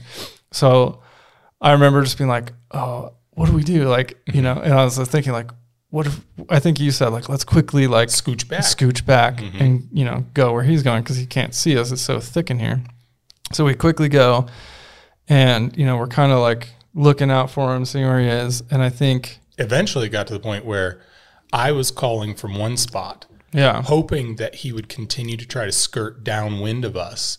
And so I was like, "You get to where you think he Right, he's- might he try might, to cross, yeah. because you could keep, you could hear him, and as long as as long as you could hear him and without him seeing us, you should Right. be fine." Yeah, But he just continually kept moving farther and farther down, trying to get downwind, and you were trying to skirt downwind with him. Mm-hmm. and so yeah, there was a big bush down the the val the bottom of this gully, and you stayed at like this log and were calling, and then I had we're scooting around, and I, at this point I had no experience with this, so I was Right. like, how much noise can I make? How fast can I go? Like, mm-hmm. do I just have to be really quiet and sneaky? And so like I'm just trying to get around this bush, and then all of a sudden I see him there, almost to the bottom, mm-hmm. forty yards from me, mm-hmm. you know, and he's just looking over, kind of still, and I'm like, I froze. I was like, okay, and then he just kind of turns around, starts walking back up the hill, and so I was like, dude, He knew something Yeah, was he just off, knew something but was he off. didn't know you were that close, probably. he- yeah. Otherwise, he would have spooked. yeah, But he knew something's not quite right. Uh, yeah. And so I'm just going to go back up the mountain. Yep. and so I was like, I looked at the clock. I knew it was like 10 minutes till we can't shoot anymore. You know, the sun's going down. So I was like, can I swear? Yeah. Okay. You've already I didn't know. I know. I'm just making sure. Yeah. So I look at the clock. It's it's 10 minutes Mm-hmm. to uh, sundown where we can't shoot anymore. So I was like, fuck it. This is my last chance to do anything. I'm just going to go Rambo on it. Mm-hmm. So I like put this elk uh, call in my mouth that I had no idea how to use because at this point it sounded like a dead cat or a dying cat. And then I just was like, near like up the mountain, you know, and I was like, I'm just going to run after him up this mountain and try to get a shot on him. Yep. And I just put my whole like energy focus into running straight up a mountain. and I was just like, oh, and I would stop and I would see him and he'd turn around and be like, what the hell is that? and I'd stop, try not to, you know, and I'd be like, meow, meow. and he'd be like, whatever. And then like slowly run up the mountain, uh, walk up the mountain. He didn't never ran. Yeah. And I was like, okay. And then he eventually like went over this little thing where he wouldn't be able to look down and see me anymore. It's like, okay, this might be my chance. Book it up there. And then I got up to the top and he's gone. And then I hear, I look to my right, I hear a sound and I see him like basically like go off back to where he had come from, but Yep. just into the thick bushes. And then at that point, I was like, I can't do this anymore. Can't keep up with him. Even he's walking. Yeah. And he's just walking. And I'm like, how? I mean, think of how many miles uh, on weird terrain he covered in seconds. yeah. Yeah. I mean, it was crazy. Yeah, but I was like, if I don't just give my like put everything into this right now, Mm-hmm. then it will be like the worst story ever. You know, it'll be like the worst end to like. I at least got to try. Right. Like I knew there was probably like a one percent chance Mm-hmm. I'd even get a shot. But I was like, I just got to try. Yep. Like because I'll look back on this and be like, why didn't I try? Mm-hmm. Like because then then at that point you're just like, what if? What if I did get a shot? Right. But I didn't try. Yeah. No, and that's that's a good uh it's a good life lesson in general, but it's a really good hunting lesson because most of the time you don't get these picture perfect moments unless you've put in the energy beforehand. Uh, and so oftentimes it is that extra effort. It's that extra, oh, I'm going to go one more ridge. Right. I'm gonna I'm gonna you know go one more mile, whatever it is. It's always the time where you're like so down and you decide I'm gonna take another step. Is usually when you run when you end up having success. Um, and so it's a, it's a good lesson. And from my perspective, I was calling. I had no idea what happened. I just could hear him moving, and I think I saw him briefly at around 80 yards from me. So probably yeah, 40 yards from you. And then I knew that he started uh, going back up. I had no idea what happened to you. So I just started going down and I'm like, where the hell did Ben go? and you came back and I thought you were going to come back super disappointed and sad. And you came back with like vigor. You were like, that was the best ever. I got so close. Well, you know, like, uh, and I was like, okay, great. And it kind of set you up for the next year because the next year you were fired up, ready to go. Yeah. Yeah, it's true. I mean, I was just like, I was just grateful for the experience. Like, mm-hmm. most people just don't even make the effort to go on a hike, you know, let alone go hunting and like mm-hmm. chase deer through the mountains. Like, you know, like I, ch- I chased an elk up a mountain. Like, mm-hmm. who said, who does that? Right. totally. Yeah. So, yeah, it was just fun. Yeah. And it said, I feel like, oh, yeah. And so that was the same year because then deer season started Deer season 10 started, days Yeah. after that. yeah. And how many days were we in before you got your deer? It was the second day. Second day. Yeah, because we went out opening day, Mm-hmm. didn't see anything. I don't remember where we went. Yeah, I don't either. on opening day. But then we went up to another spot where it was freezing cold. And it just, It was actually fine in the morning. Like we went up, we hiked. I was like, oh wow, this is gonna be an awesome day. Like I'm taking my gloves off and my hat. and then we went up and sat at the top of this ridge, and you know we got up there maybe seven o'clock, yeah. maybe even earlier. I think the sun rises Yeah. right around 645 in Yeah. the area. And so we sat there, and then maybe after an hour, you were like, "Oh, I'm gonna go. I'm gonna go over here. You stay here and keep an eye on this ridge. I'll look at that ridge." I was like, mm-hmm. "Okay."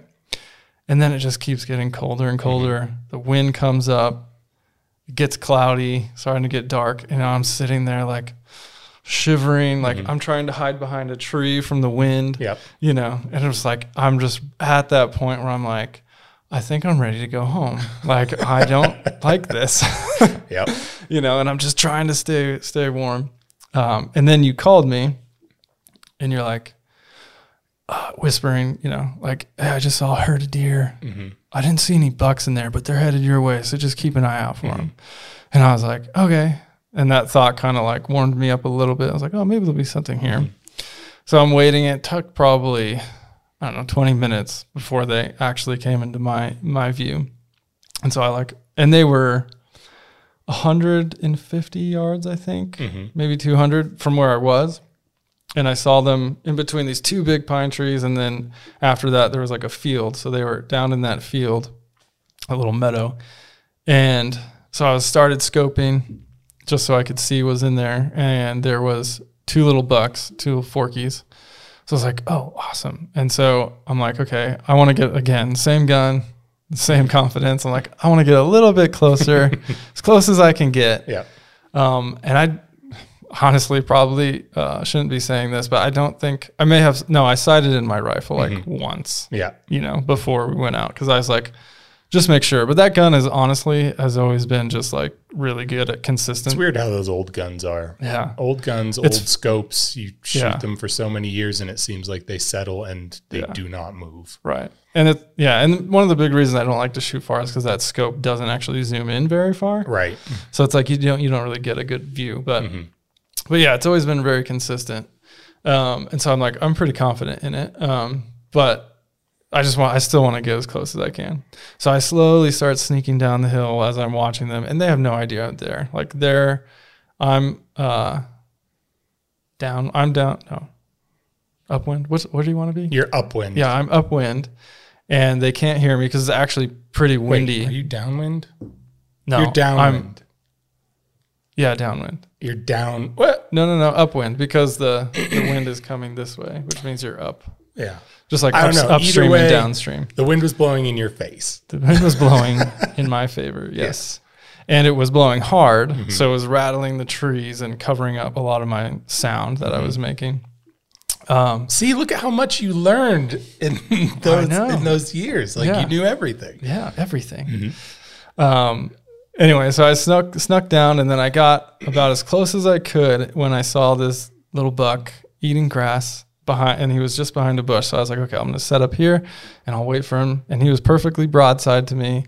All I needed was him to walk out of from behind this bush, and that's exactly what happened. Mm-hmm. And so I was like, put my sights right where I wanted it, took the shot, and this time instead of dropping immediately, he sprung up really fast, ran uh, like 20, 30 feet, and then dropped.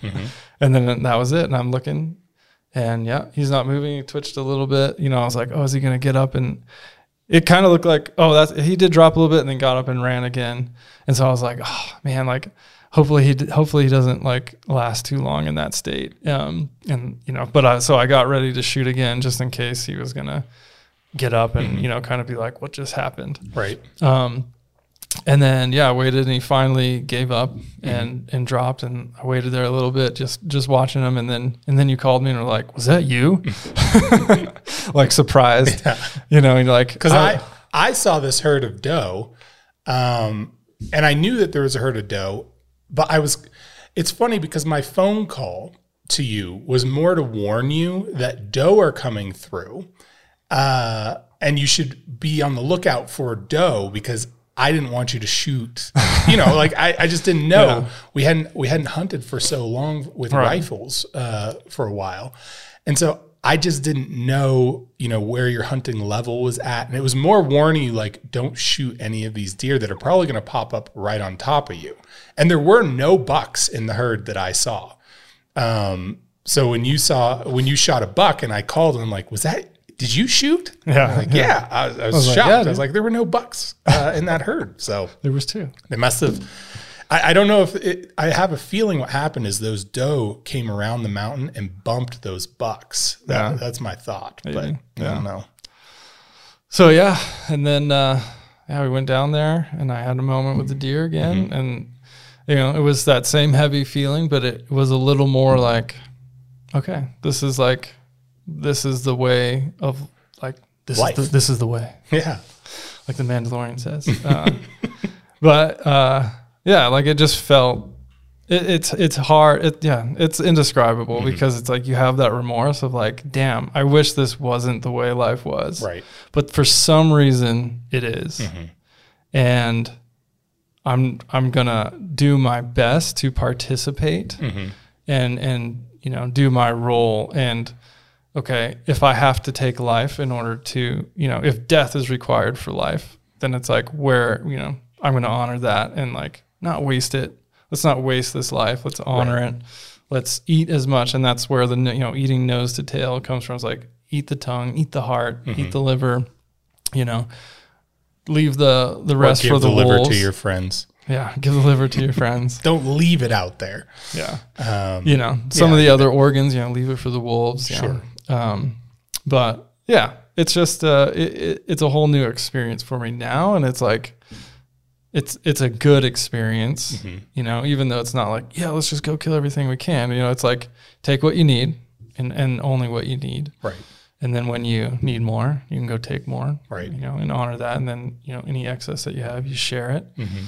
you know that way nothing goes to waste Right. um, And that's the amazing thing about living in a state that we do um, is uh, there's there's a lot of states that you can hunt, but most of the time it feels like you need some sort of private land or you're on top of people hunting on public land because there's not enough of it. And in Idaho, there is so much public land. yeah Uh, there's not enough for anyone else to move here, so stay Right. away. right Um, but that's the taken. that's the amazing thing is literally when you run out of meat, and I tell Amory this all the time. Uh, if I don't get a deer or an elk and we run out of meat, I can go get a rabbit. I can go catch fish. Right. Uh, there's so many opportunities for me to figure out how to get meat into our home from the wild that uh, a lot of other states offer, but oftentimes you are traveling a long distance. Right. yeah, it's very difficult to. Here it's in your out and do it. backyard Yeah, or front yard. which is really awesome. Yeah. So it's sad that you're going to Texas. I know. Where There's a lot hunt? of bittersweet. Oh, I'm coming. There's coming. tons of places to hunt in Coming back here to hunt elk for sure. That's good. Yeah. Even though I'll probably keep my residency here, so I don't have to pay out of state tax. Right. I would try to. Yeah. So what's the future look like for you as far as um, hunting goes? Is is this something now that you put as a priority to Oh, try yeah. to get an elk or a deer for sustenance for the year? What what's the future look like you as look like for you for hunting and fishing? Yeah. Mainly Um, hunting. mainly hunting. Yeah. I'm not a big fisherman. I do enjoy it every once in a while, but I don't know. I don't know. There's just it's never like grabbed me. Yeah. You know? you don't eat a lot of fish anyways. Yeah. I'm not. A, I don't love the taste of fish, but Gosh, maybe we should get you back into fishing. maybe. because I figured out how to make trout now that tastes so freaking good. Uh, it's unbelievable. Doesn't even like Only God makes trout. You just cook it. I know how to cook trout now that tastes unbelievable. Most of the time when I cook it, it you know it tastes like trout. It's not not nearly the quality of salmon, and oftentimes trout has a lot of bones in it. It's greasy. Yeah. Uh, I, I, it's funny saying this. Growing up in Idaho, uh, people go to restaurants and order trout, but I'm so used to eating trout that I, I got just real bored of it. Now I know how to cook it so freaking good. So maybe I have to show you. Is that what you're making me tonight? Maybe. You never know. Never know. Oh, set's falling over. what was your question? It Oh, the future What's of hunting. the future for hunting look like for you? I know Yeah. I know that you're going to be going to a different state, but you plan on traveling back here.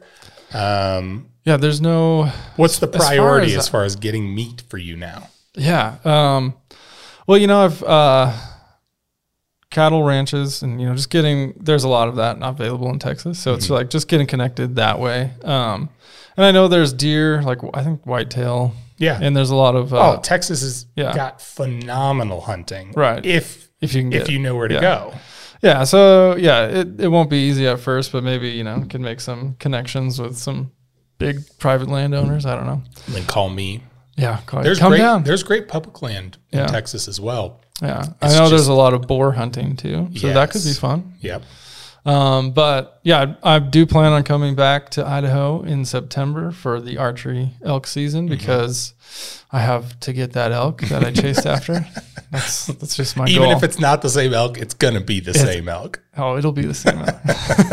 that's him. I know it. Um, He'll be freaking massive if you shoot him now. Or know he's just hi- he's just hiding out in there, Degressing, degressing, Yeah, degressing. Yeah, de-evolving, devolving. Um, but no, yeah, I want to come. I'm actually I, I'm I really want to learn this year everything I can about elk hunting and like you know c- uh, and archery mainly. Um, you know, just different techniques and strategies. So I've uh, I'm going to be taking um, the uh, Corey Jacobsen's uh, online Elk University or whatever it is from Yeah. Elk 101 cool. just so I get like I want to be prepared because last the last two years I I did it it was you know kind of just like what I've learned from you which Right. was a lot um, but you know I just want to be like thoroughly like from people who've shot more than one elk uh, totally. I have I have a shitload to learn about archery hunting. no yeah Uh, I, I'm the first to admit that. Mule deer uh, with rifle, I know what I'm doing. Archery with elk, to me, it's like whatever meat I can get out of that, I will take it. Right. Uh, but it's it's not one of those things I've mastered yet. Yeah. So yeah, hunting I think will definitely be, you know, every year that I can, I'm going to make it a priority to mm-hmm. to make sure that it happens at, on some level. Mm-hmm. Especially after this year because um I moved we moved to Boise, which is 2 hours away from here.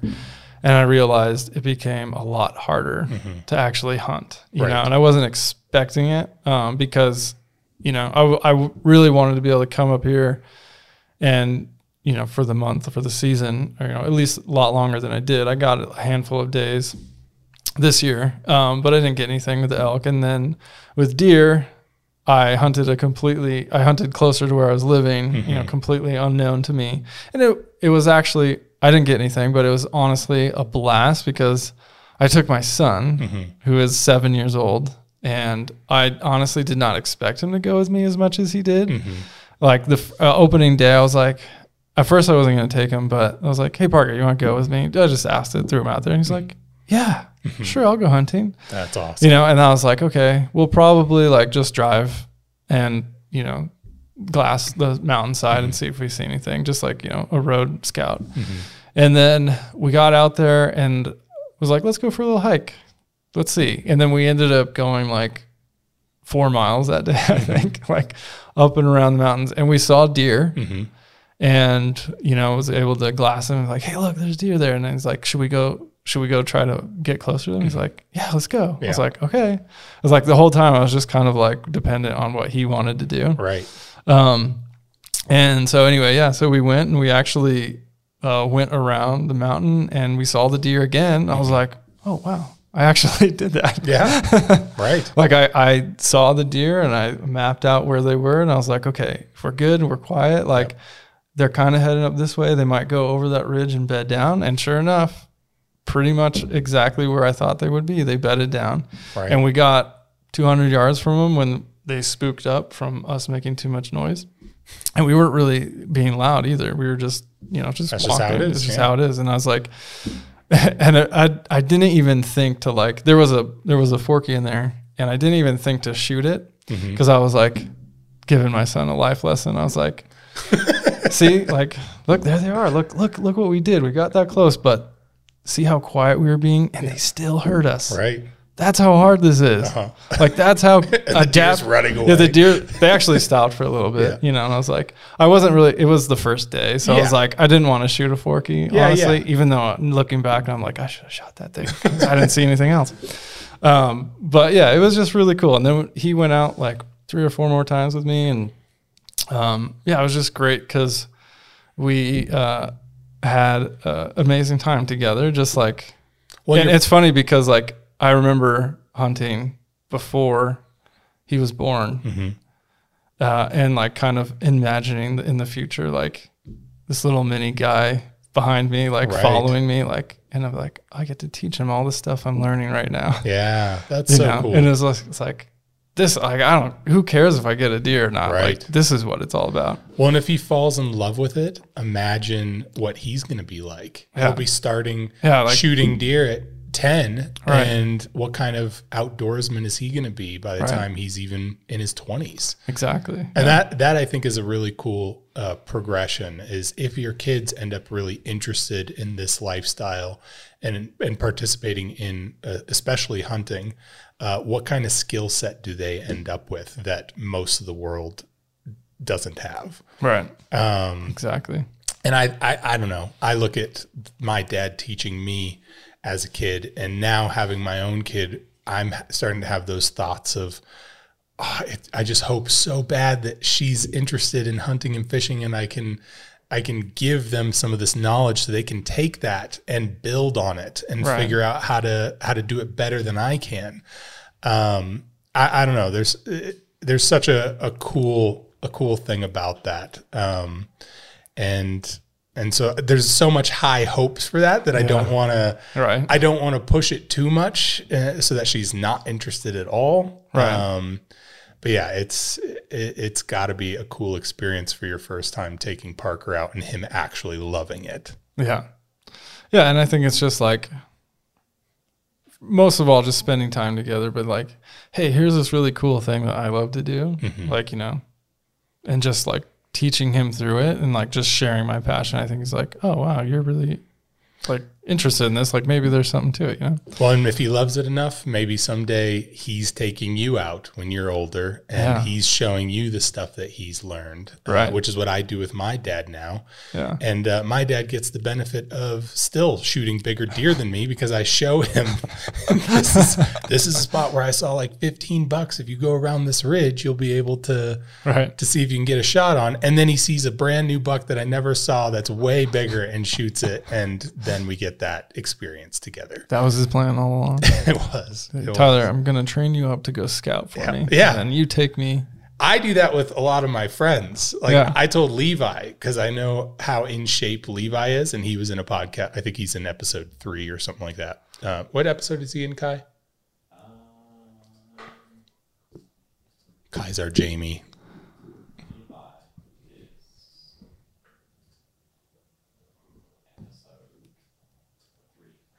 Yeah. Um, so Levi's in episode three, and I told him that was the joke I made because I knew that dude can run marathons. He's in way better shape than me. Yeah. So I thought if I can just teach him how to hunt, how to find these animals, he'll be able to find them for me. so I don't have to do all this scouting. And then we could just go up and participate in the hunting together. Yeah. Still hasn't happened. It's still an investment. But I think that's how it is with your kids. I think eventually they surpass you in the things that you love and uh, if they if they like it. Yeah. And and then they can show you a thing or two. Right. It's exciting. Yeah. Yeah. Very exciting. See what the future holds. We'll see. Yeah. It's like it holds good stuff. Yeah. Well, this is a good first podcast. We'll have you back uh, after you experience a little bit of Texas and Oh, yeah. after, depending on how your hunt goes this year for archery, if you get something, we'll have to have you back and you can tell that whole story. Yeah. That'd be awesome. I think it'd be cool. I'll have to uh, definitely try very hard to get one then so I can be back. Yeah. Otherwise, I'm not having you. Sorry. yeah. Sorry. Uh, I only invite people on this podcast who actually get animals. no, I think it, I think it'll be good. Uh, and yeah, I have high hopes for you this year because I think Thanks. you're motivated. You're taking a class, uh, and I'm really wanting to get another elk with my bow. Uh, I know that this last year, I or two years ago, you witnessed me hit one in a weird spot. Yeah. Um, and so I've learned a lot from that. I'm hoping to build on that, uh, and we'll see how this year goes. Yeah. Did you end up This getting uh, elk this year with your rifle? No, Okay. Just, you got a Um, deer. let me tell you briefly, Okay. finishing this up. Yeah. uh, One last what happened with this year's rifle tag. So this year I did not archery hunt for. Uh, this year I did not archery hunt for elk. I took Ben out a couple times. Um, instead, I had a rifle tag for elk, and it's usually a gimme. It's usually if you get this tag, you're gonna get a shot on an elk. And and I have to say, first five days, I did have good shots on on okay elk, uh, nothing huge, uh, but I definitely had easy shots on different bulls. And then five days in, all of a sudden the migration happened, and I could not find a single elk. And when the migration happens, you have two options. You can follow the migration, usually out into the desert, and it's usually massive herds of elk. You're, you're talking 200 200 elk in these herds. Wow. But you're chasing them in the desert, usually with a lot of other people. So you have people on four wheelers, you have people on trucks. It's just so many desert roads that are chasing these elk. And most of the time, they're not even hunting for the bulls. Idaho gave out a stupid amount of cow tags this year. Um, and so most of the time, these hunters are just shooting at the cows. And it's it's it's really competitive. I don't I don't like it. Uh, so I choose the other option, which is the resident elk that try to stay in these snowy areas for long periods of time. Mm. There's typically a lot less of them now, um, and oftentimes they hang out down by the river or they're in very remote, hard to reach places. Um, so that's the terrain I was hunting this year. It was really remote, yeah. hard to reach places. The last day, and I'd hunted pretty much every day of the season. I was getting into herds here and there. I just kept passing up these smaller bulls because I wanted something bigger, which was stupid. Um, I should have taken I should have taken one the third day. I had a shot at a bull, um, a, a, little five by five uh, that would have been the easiest drag pack out of my life, and I just couldn't pull the trigger. It just didn't didn't sit well. I just kept thinking there's got to be something better than this, and it was so early in the season. Um, the last day, I'm driving out uh, this road, and I find a bunch of elk tracks that have crossed the road, really recent, uh, probably that morning. I probably missed them by 30 minutes, and I park park off uh, on the snowy bank. I thought my truck was actually going to be stuck, uh, but I didn't care. And I followed these tracks up the mountain, and I literally followed these tracks every. I, I, I continued mile after mile after mile, side hilling on a super snowy, steep slope, and in the forest the entire time. And and I just kept thinking, it's the last day. I'm who cares? I'll just keep going until I find these elk. I know they're right ahead of me. And eventually I came up and over this ridge and found the entire herd uh, bedded down and the one big bull. And I knew there was a big bull because of the tracks. Uh, and all I could see was part of his antler and his ear. And that's all I could see. Oh, and so. I'm setting up on this ridge and I'm trying to find a, a good angle. The problem was I was in the forest, they were in the forest on a ridge. And so I was trying to just part the trees with your bullet, trying to find the best path. Um, and so I'm thinking I will literally sit here until that elk stands up. And when he stands up, I'll get a good shot. Uh, unfortunately, the entire hood, the, the entire herd stood up. He still stayed bedded down. Oh, no. There were a bunch of cows that passed right in front of him. And when they passed in front of him, he stood up. So I had cows in front of him he stood up and they were he was just walking right behind them on the ridge and then he just veered off into the forest. And the rest of them kept going up. And so i thought perfect. Now i can just follow his tracks. I don't have to follow these other cow tracks. So i went up and over the ridge uh, and f- saw him at about 450 yards on an open face. I could not get a clean shot. I kept oh. and 450 yards is i don't yeah. want to shoot past 500 so 450 yards is starting to, to push yeah. my limit um, and I, I kept creeping along the hillside, trying to get a little closer. But honestly, I could not get a clean shot through the forest. That was the biggest thing. I knew I would hit a branch or something. Um, and so I finally found this spot where it looked like he was headed, where I had a clean shot through my forest and through his forest, where it was a gap in, in the forest. Um, and I was waiting and waiting, waiting for him to walk through it. And I'd positioned myself in a spot where I couldn't see around this pine tree that was in front of me, but I knew if he just kept going where he was going, I'd have a 400 yard shot and I'd be perfectly set up for it.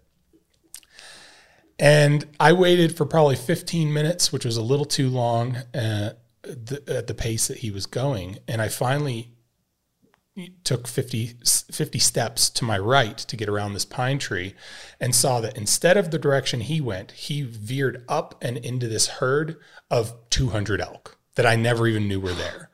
I all of a sudden saw them all stand up as he veered up into them. And then he was merged with this giant herd of elk. Oh, and man. they went up and over the ridge. And this one, this ridge was really far away, super steep. Yeah. So I again was like, it's the last day and it's still daylight. So I went up and over, and at this point, I'm I'm pushing about seven and a half miles, uh, and it just in horrible terrain. Um, and I go up and over this ridge, and I see them two and a half miles away at this point. Uh, and they're oh way far back in the canyon, but they've kind of gone down, so I'm at a higher elevation than them. Uh, and my thought was I had about two hours left of daylight, and my my thought was maybe they'll bed down, maybe they'll stop moving, maybe they'll position themselves so I can get a shot. But I knew I needed to get there in time before it got dark. So, and normally, if I normally in any circumstance, I'd be like, I'll come back tomorrow because I know where they're going to be. But I, that this was the last day. Yeah. I go down this hill and and I thought if I get down this hill and into the ravine, I'm going to have to hike back up 800 vertical feet or so. But if I can take a path that leads me to them, I'll have a good shot. I got down to the bottom of this thing. There was no path. It was all deadfall trees and snow and a river. And I could maybe make it 100 yards in in like 10 minutes you know, so I'm continually hiking up and over logs and crawling under logs. And then I was in the river at one point yeah. and I knew I couldn't make it in time. So I had to turn back and hike this super long draw all the way back. And on the way back, I kept seeing buck after buck after buck in the bottom of this canyon at 80 yards, just looking at me. Decent bucks too. Uh, and that's that's how it goes. I'm not, you know, I was chasing bull elk, not deer that day. Yeah. Um, yeah, of course. Of course, that's always how it I'm is. pretty sure this year when you were doing that, you were like, "Oh, you should come out here, as I'm seeing all these bucks." Yeah, and I was hunting deer over in Boise, going, "Well, I'm seeing all these elk. Right. If you should come over here." that's always how it is. But yeah, it was a it, it, was a really fun year. It's super disappointing that I didn't get that, but it it, it motivates me this year for archery. Um, because of how because di- I you always think if only I had a rifle tag I'd get that bull. Right. And then you do have the rifle tag and it felt significantly harder. So this year I'm really motivated. Uh, I have a lot of the gear to be able to camp long long uh, days out in the in, out in the forest. Um, so I'm planning on doing a lot of overnights uh, getting farther back in where maybe these elk haven't been pushed around by other hunters. So yeah that's my that's my future goal for awesome. for next year. So I'm super excited, um, and uh, it can't come soon enough. Yeah. Well, I'm hoping that next year is my third year with archery, and I got my first year, mm. my third year mm. hunting. Mm-hmm. So that might be my lucky number. Yeah, I think so. Well, hopefully you do, and hopefully we can have you back on, and we can we can tell those stories for next year. Yeah, that'd be awesome. Um, thanks for having me on. Yeah, this was fun. Thanks for coming. Appreciate it.